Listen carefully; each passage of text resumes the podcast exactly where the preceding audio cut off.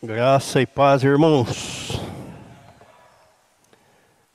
Vamos fazer uma reflexão na palavra de Deus. Ao invés de prosseguir na nossa meditação no livro de Apocalipse,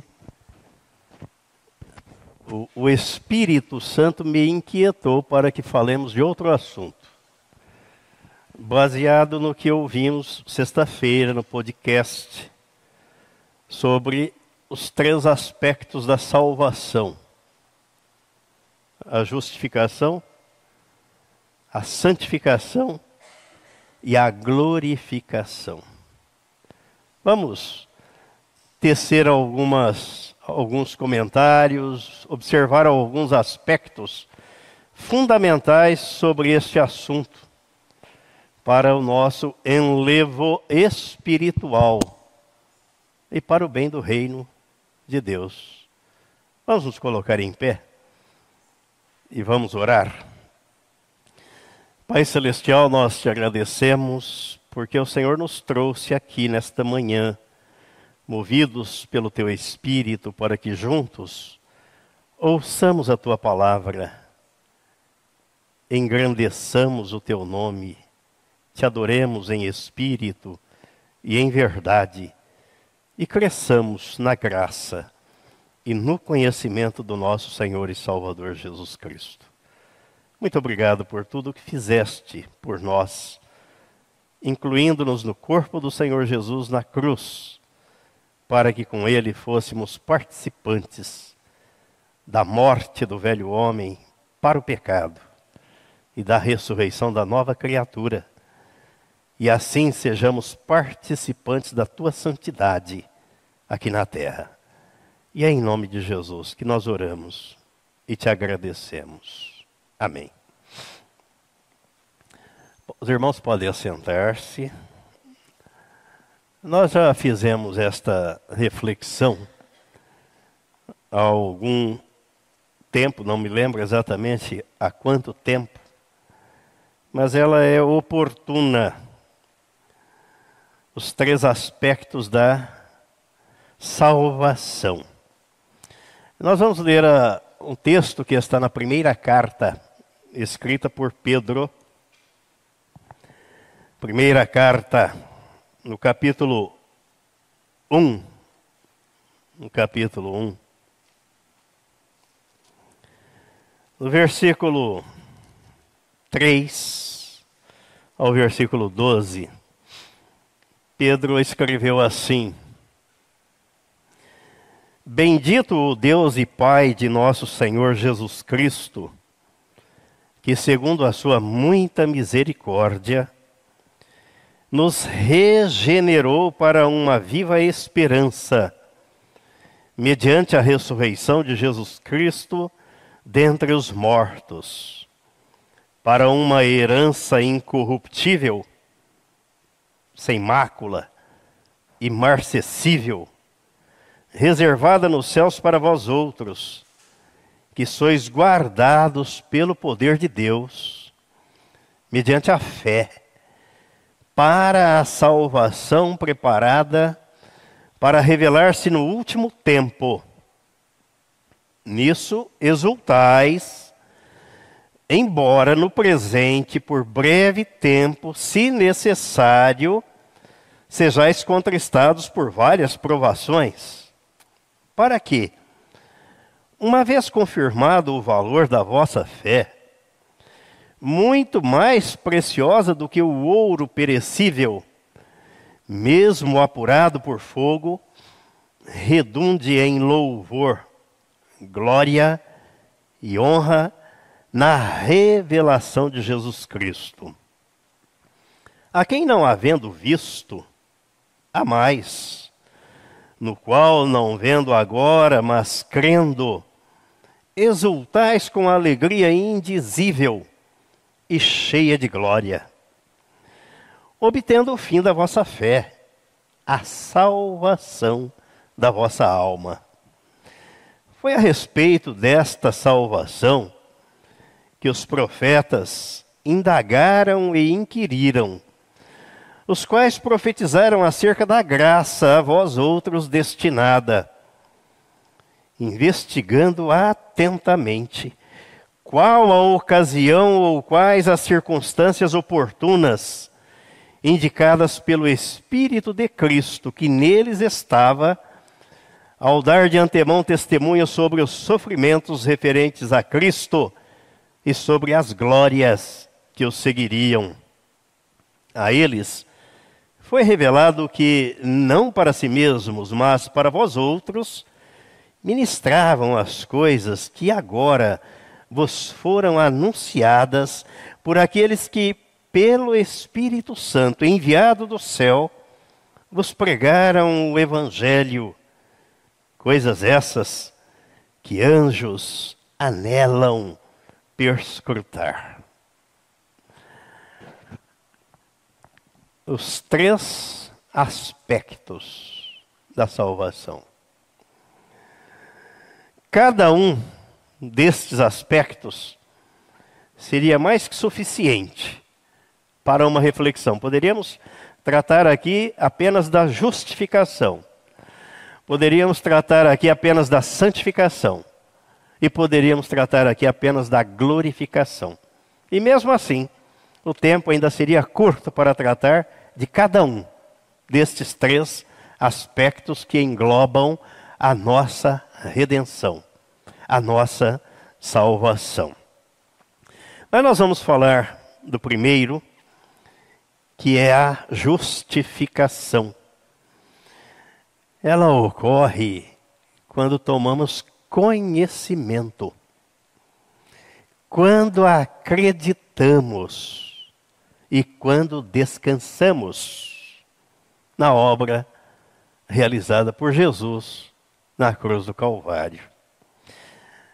Quando tomamos conhecimento, acreditamos e descansamos e não temos dúvida alguma de que nós fomos incluídos, fomos participantes se nós não fomos participantes da morte e da ressurreição, juntamente com Cristo, não somos participantes da santidade divina. Não somos cidadãos dos céus. Não somos novas criaturas. Somos religiosos. E Deus não está em busca de religioso. Jesus não veio buscar o religioso. Ele veio buscar e salvar o perdido. Ele veio para salvar e para salvar ele nos incluiu no corpo dele na cruz. Para que morrêssemos no corpo dele para o pecado. A nossa morte não foi por outra razão ou por outro motivo. Porque nascemos pecadores. E o nosso pecado foi desfeito na cruz, no corpo de Cristo. O pecado entrou no mundo por um homem e ele sai do mundo por um homem. Entrou por intermédio de Adão e sai por intermédio de Jesus. Satanás implantou a incredulidade no coração humano. Jesus desfez a incredulidade na cruz. Quando cremos que fomos participantes daquela morte para aquilo que o diabo havia implantado no jardim do Éden. Essa é a obra. Subjetivamente, o pecador foi atraído e morreu no corpo de Cristo. Subjetivamente. Objetivamente, Jesus morreu é o que é decantado em verso e prosa no meio religioso. Ele morreu no meu lugar. A Bíblia diz que não. A Bíblia diz que ele me levou a morrer no corpo dele. É diferente. Porque se ele morreu no meu lugar, me deixou do jeito que eu estava. Mas se eu morri no corpo dele para o pecado, eu ganhei um novo status. Agora eu sou justificado. Agora eu posso, depois de justificado, ser santificado. E depois de justificado e santificado, eu serei glorificado. Essa é a ordem. Não podemos inverter. Não podemos passar o carro na frente dos bois. São os bois que puxam a carroça. A carroça não puxa os bois. Isso é o que a Bíblia registra e Deus quer que tenhamos conhecimento, que criamos e que descansemos nessa obra. Assim é andar em novidade de vida, porque Cristo passa a viver na nova criatura. Se alguém me ama, você ama Deus? Guardará a minha palavra. Meu Pai o amará. Viremos para ele, faremos nele morada no novo coração, na nova criatura. Justificado, agora, pois, mediante a fé, temos paz com Deus. O religioso não tem paz. Ele está sempre perturbado em busca da última novidade no mercado da fé. Os vendilhões aparecem vendendo promessas e bênçãos. Mas aquele que não está firmado na palavra está ávido pela aquisição destas bênçãos e destas promessas. Enquanto a Bíblia está dizendo que nós fomos atraídos no corpo de Cristo, morremos para o pecado no corpo de Cristo, para que Cristo passe a viver em nós. Essa é a novidade de vida. Essa é a novidade de vida. É a vida nova, doente, santo. Não no coração pecador, mas no coração regenerado. Trocado por Ele na cruz. O apóstolo Paulo, quando escreveu aos Romanos no capítulo 6, ele disse assim, a partir do versículo 1: Então, qual seria a conclusão? Devemos continuar no pecado a fim de que a graça seja ainda mais ressaltada, mais abundante? De forma alguma. Nós que morremos para o pecado, como seria possível desejar viver sob o seu jugo. Jesus disse no capítulo 8 de João que, nós, que o homem nasce escravo do pecado. E por isso ele veio para libertar. Libertar do quê? Do pecado. E se ele me libertou, eu não continuo escravo, sou livre. Ganhei a carta de alforria. O alvará de soltura foi cumprido. As portas da prisão se abriram Estou em liberdade. Quem é aqui em sã consciência, uma vez saído do, do xadrez, gostaria de voltar para lá e viver na prisão? Só se for um maluco, um demente, um maníaco. Ou ignorais que todos nós que fomos batizados em Cristo, no corpo de Cristo, na morte de Cristo, fomos igualmente, igualmente batizados na sua morte? Não ignore isso. O apóstolo chama a atenção. Não podemos viver nessa debaixo dessa ignorância. Nós devemos ter conhecimento, segurança, confiança, não duvidar. Morri para o pecado no corpo de Cristo. Isso é o que vai dar sentido à vida espiritual. E não continuar debaixo da mesma escravidão. Isso é pecado ignorar, duvidar do que Cristo fez através de nós naquela cruz. Ele prossegue no versículo 4: Portanto, fomos sepultados com Ele na morte, por meio do batismo, com o propósito de que, assim como Cristo foi ressuscitado dos mortos, mediante a glória do Pai, também nós vivamos uma nova vida, ou na outra versão, em novidade de vida. Que novidade é essa? A vida de Cristo, que eu não tinha, estava morto para Deus. Agora Deus me ressuscitou, me fez morrer para o pecado e me ressuscitou juntamente com Cristo, para que Cristo viva em mim. Hum, aí fico satisfeito. Aí eu não preciso de mais nada.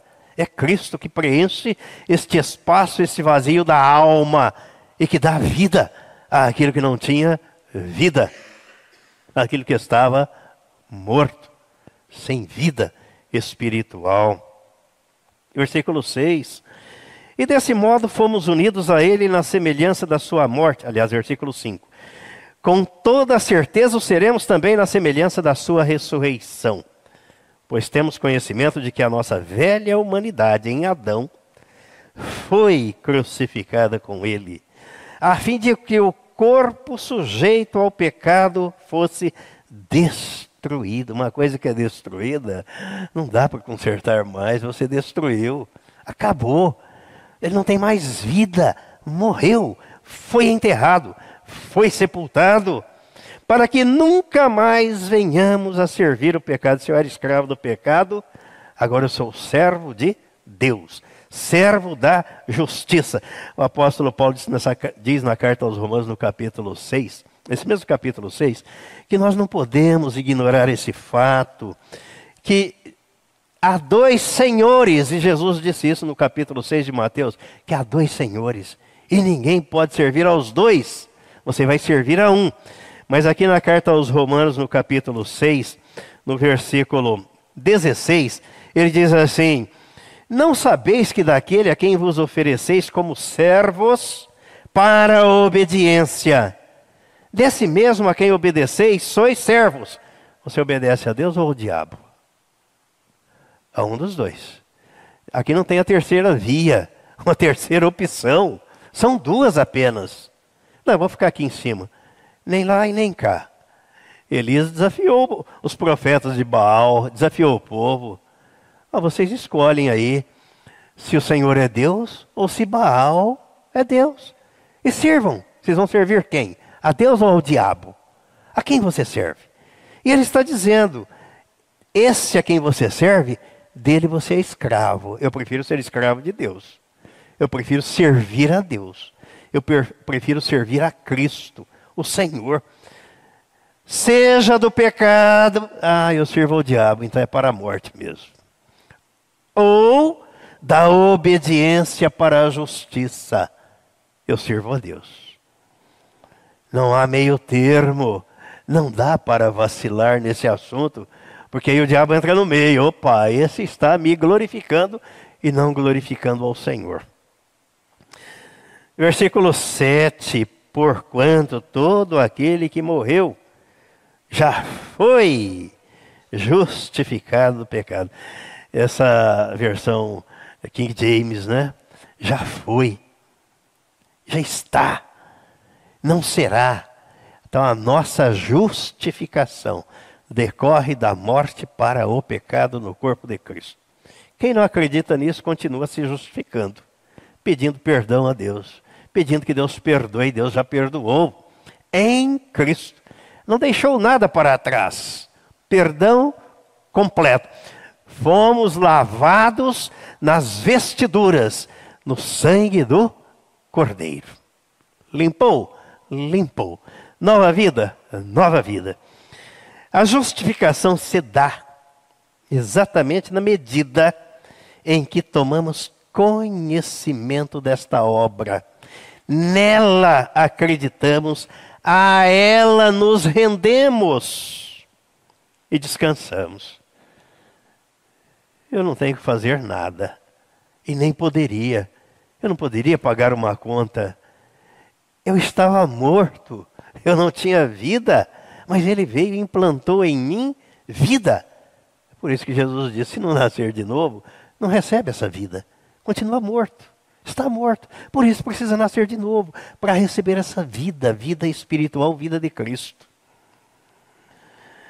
O autor da carta aos Hebreus diz que é o Espírito Santo que nos dá testemunho e nos convence acerca dessa obra.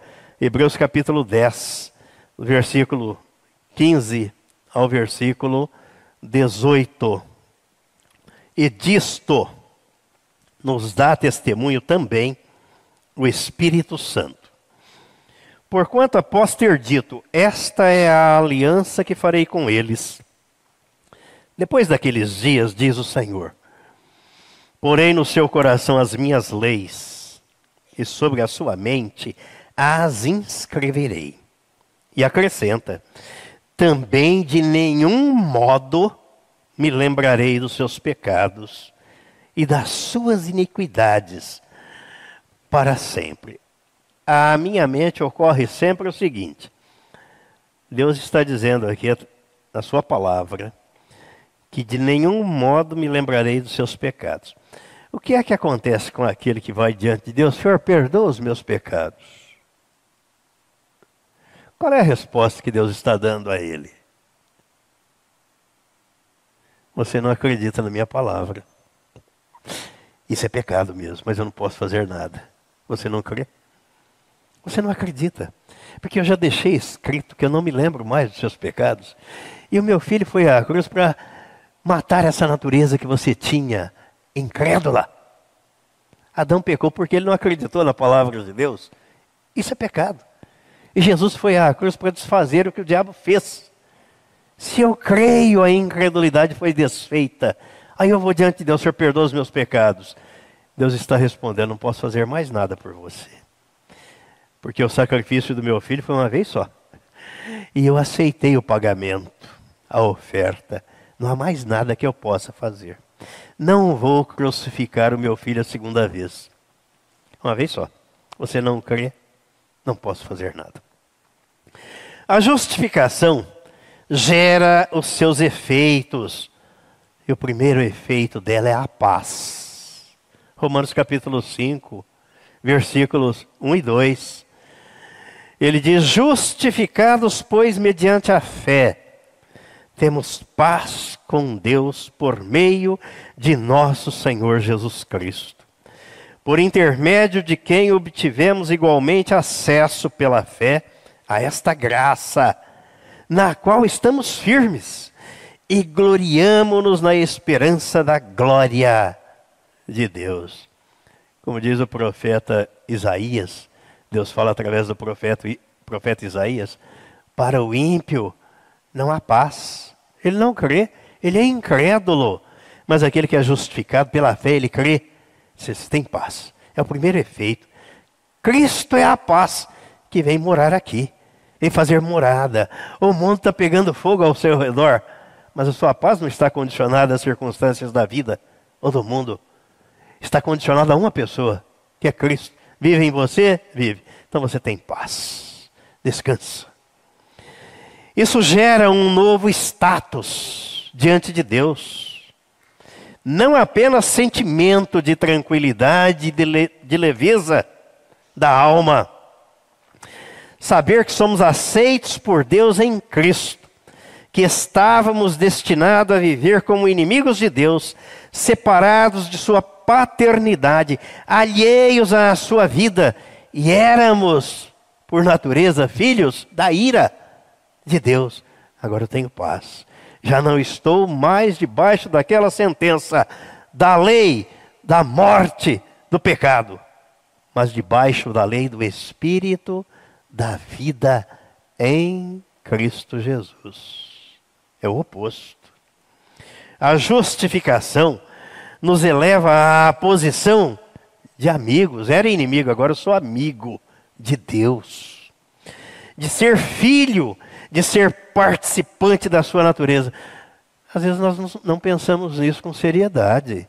A gente até ouve, mas não dá a devida importância a tudo isso que a palavra de Deus gera na vida daquele que é regenerado por ela. Isto redunda em alívio e exclusão de um fardo que não podíamos carregar mas Jesus carregou sobre si na cruz para nos deixar livres, libertos. O segundo aspecto, então, da salvação é a santificação.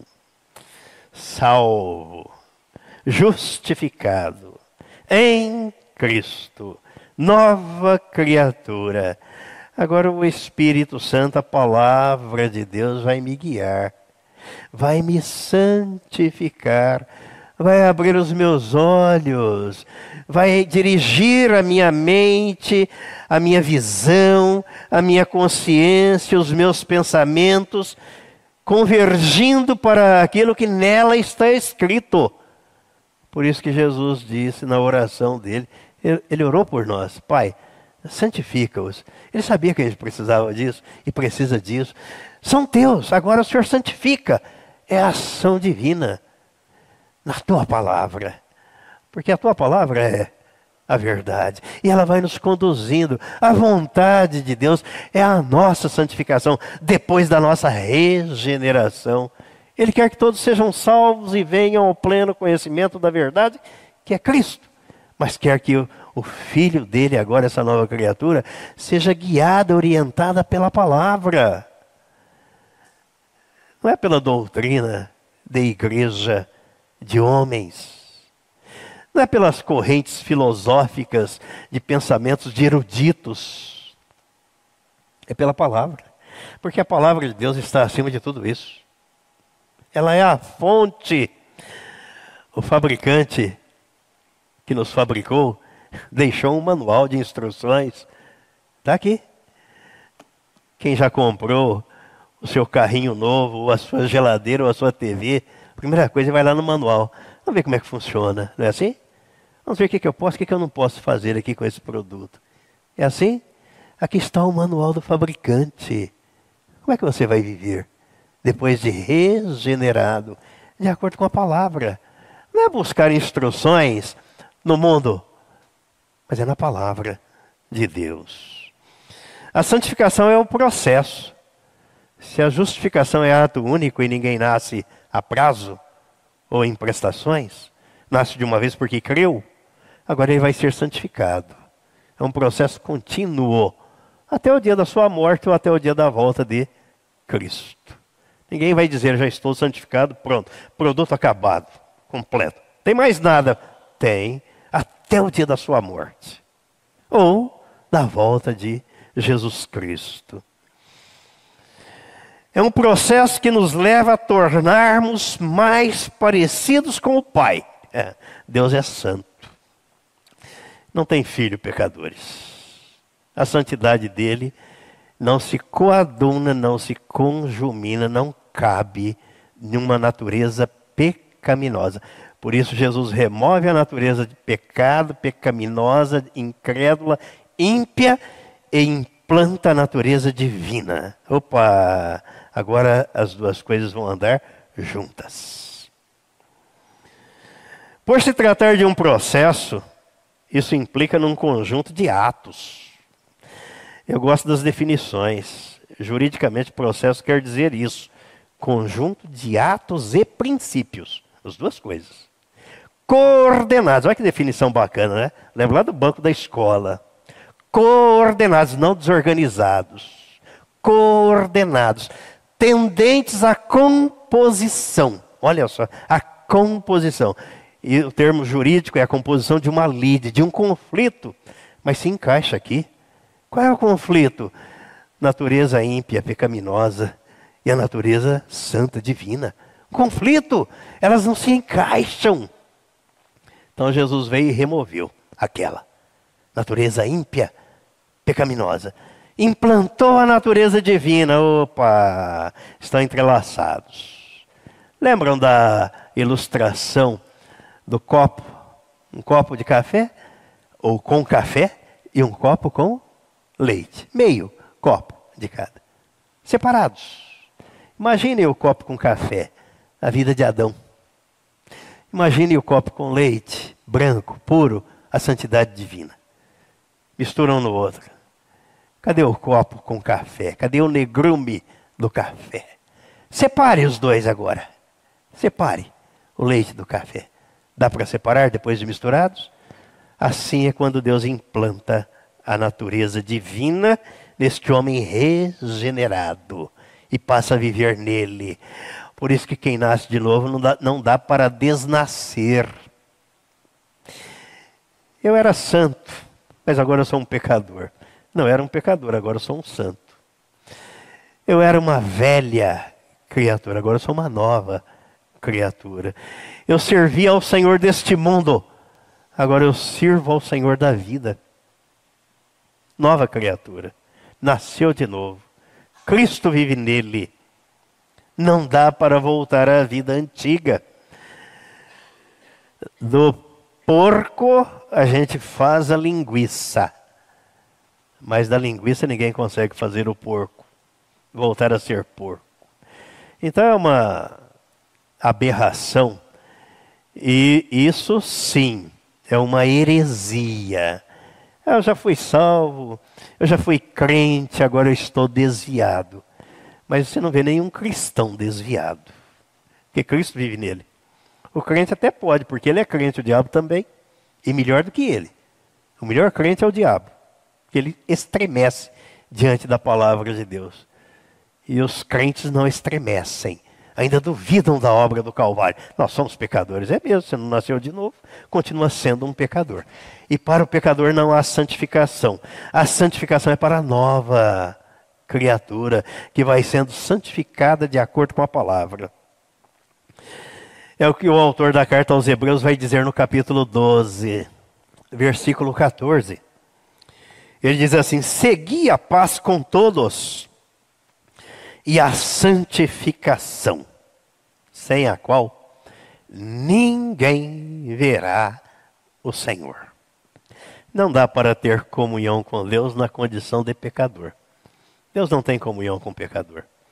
Por isso, Jesus veio consertar o estrago que o diabo promoveu no seio da raça humana, para que Deus pudesse ter comunhão com o homem regenerado. Isso não é novo. Lá no livro de Êxodo, no capítulo 19, no versículo 6, Deus chamou Josué, chamou o povo e disse para eles o seguinte: Olha aqui, vós me sereis reino de sacerdotes e nação santa. São estas as palavras que falarás aos filhos de Israel. Aqui tratando com Moisés, né, com Moisés. E depois com Josué, assim, no capítulo 3, do livro de Josué, capítulo 3, no versículo 5. Josué orientou o povo: santificai-vos, porque amanhã o Senhor fará maravilhas no meio de vós. O senhor não vai fazer maravilhas assim como estamos? Não. Por que, que Deus tirou Abraão de onde ele estava?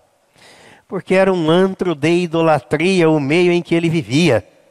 Abraão, sai daí, aí eu não vou operar maravilhas na sua vida e nem cumprir a minha promessa. Sai daí. E ele saiu. Na primeira carta aos Tessalonicenses, no capítulo 4, a partir do versículo 1. Finalmente, irmãos, não vos rogamos e exortamos no Senhor, nós vos rogamos e exortamos no Senhor Jesus, que como de nós recebestes, quanto à maneira, porque deveis viver e agradar a Deus, e efetivamente estáis fazendo. Continueis progredindo cada vez mais, porque estáis inteirados de quantas instruções vos demos da parte do Senhor Jesus, pois esta é a vontade de Deus. Aqui tem dois pontos. Dois pontos. Qual? A vossa santificação.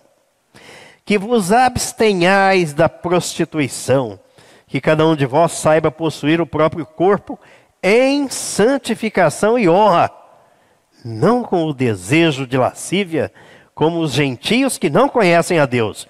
O mundo vive de modo desordenado, mas o cristão não. O mundo não conhece a Deus, mas o cristão conhece. E a vontade de Deus é esta: que sejamos salvos, que cheguemos ao pleno conhecimento da verdade, que é Cristo, que conheçamos e prossigamos em conhecer ao Senhor e que sejamos santificados pela Sua palavra. Essa é a vontade dele. Somos santificados diariamente na medida em que lemos, meditamos, ouvimos e praticamos a palavra de Deus. Eu ouço, eu leio, mas você põe em prática? Não. Está perdendo tempo. Não me esqueço da ilustração de uma das revistas de direito. Tinha nada com a Bíblia, hein?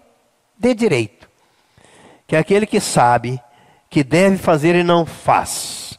É como o camponês que ara, prepara a terra e não planta, perdeu tempo.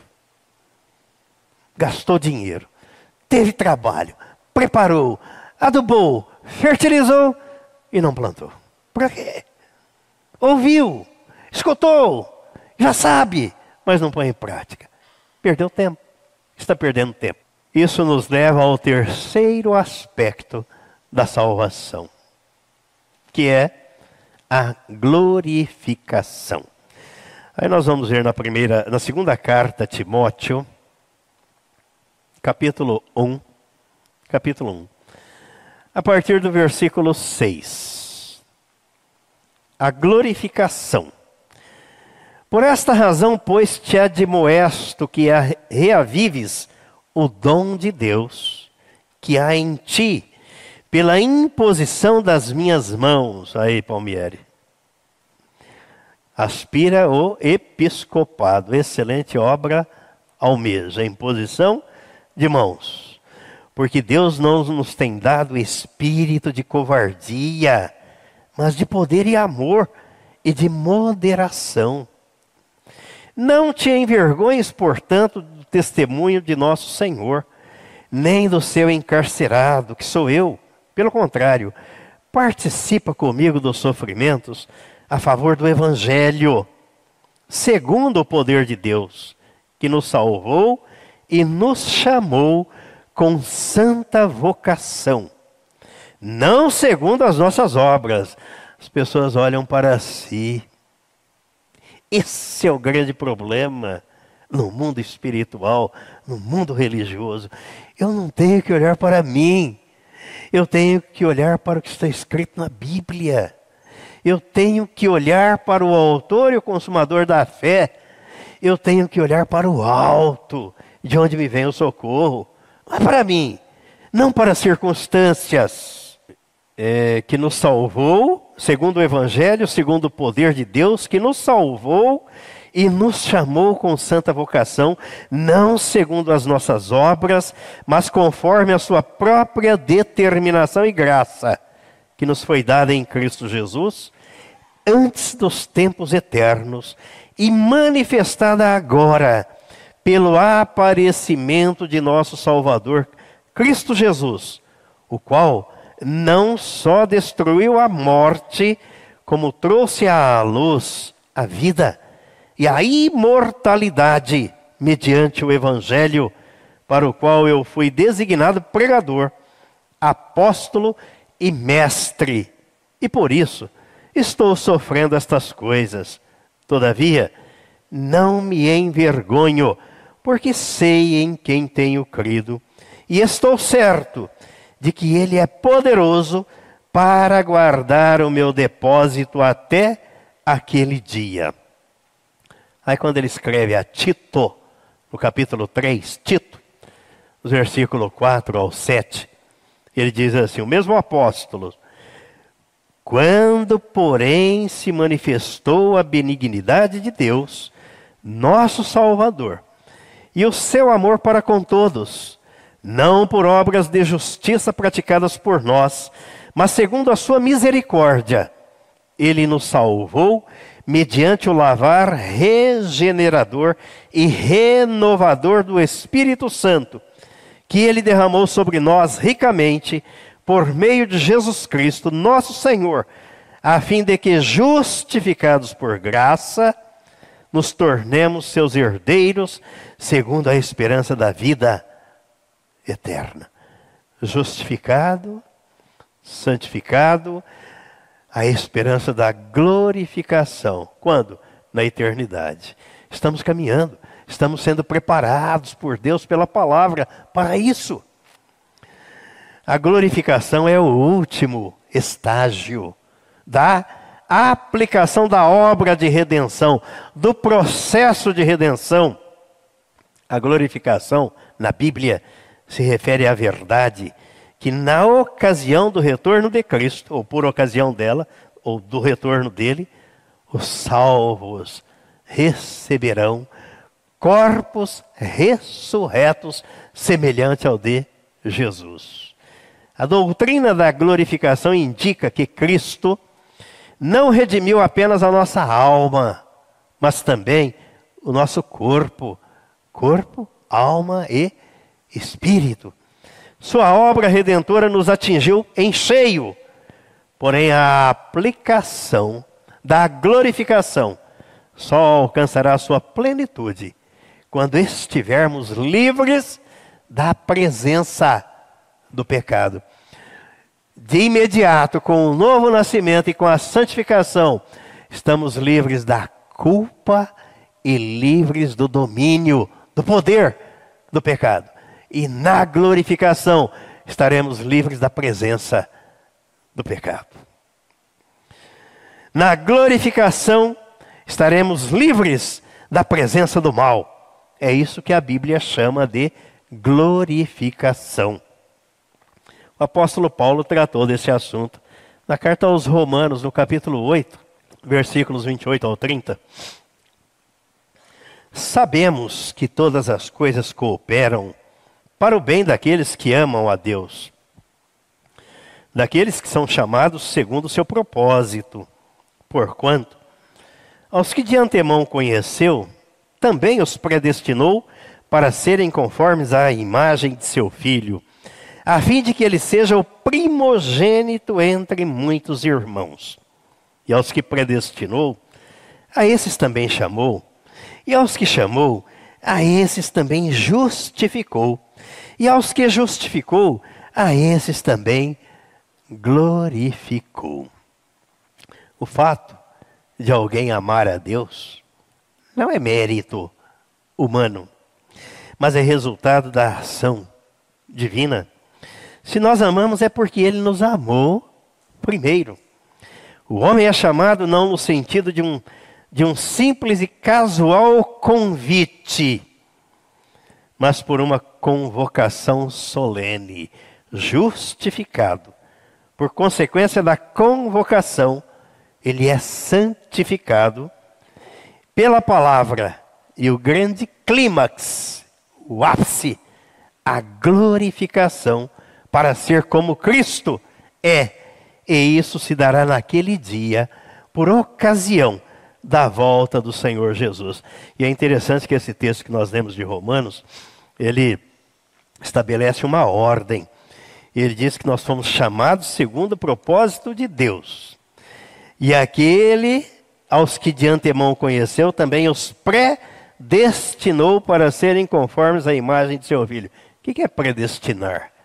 O que é predestinação? O próprio termo, a própria palavra já diz para nós: pré, antes, previamente, destinados, previamente destinados. Deus não chamou ninguém para a salvação e ao mesmo tempo escolheu outros para a condenação. Deus chamou e convidou e convoca todos. O convite é para todos, no corpo de Cristo. Porque o lugar da nossa redenção é o corpo de Cristo. E ali Jesus disse que seria levantado da terra, seria pregado numa cruz e atrairia todos, não alguns. Não alguns. Predestinar, porque Deus já sabia. Uma coisa é dizer que Deus destina alguns para a salvação e outros para a condenação. Isso é uma heresia. E outra coisa é dizer que Deus sabe, sabia, antes da fundação do mundo, quantas pessoas vão nascer, quantas pessoas vão acreditar, quantas vão rejeitar a obra de salvação. Isso chama-se onisciência. Ele sabe todas as coisas. Ele sabe quem vai rejeitar. E ele sabe quem vai acreditar. Mas Jesus diz que o vento vem e sopra onde quer. A palavra de Deus foi anunciada desde o jardim do Éden a 100% do ser humano, ou dos seres humanos na terra. 100%. O apóstolo Paulo vem e diz na carta aos Romanos, no capítulo 1, que ninguém pode alegar ignorância e ninguém pode se desculpar diante de Deus. Porque Deus manifestou a sua obra, a sua glória, a salvação a todos. Então Deus não escolhe alguns para a salvação, como ensina a famigerada doutrina da predestinação. Ela é antibíblica. Deus previamente sabe quem vai ser salvo, quem será salvo, quem ainda vai nascer e quem não vai acreditar. Ele sabe. Isso está dentro da onisciência de Deus. Não que Deus tenha destinado alguns para a salvação e outros para a condenação. Deus não faz isso, ele não faz acepção de pessoas. Jesus atraiu todos no corpo dele, mas nem todos creem, porque alguns dão ouvido à voz do diabo e não à voz de Deus.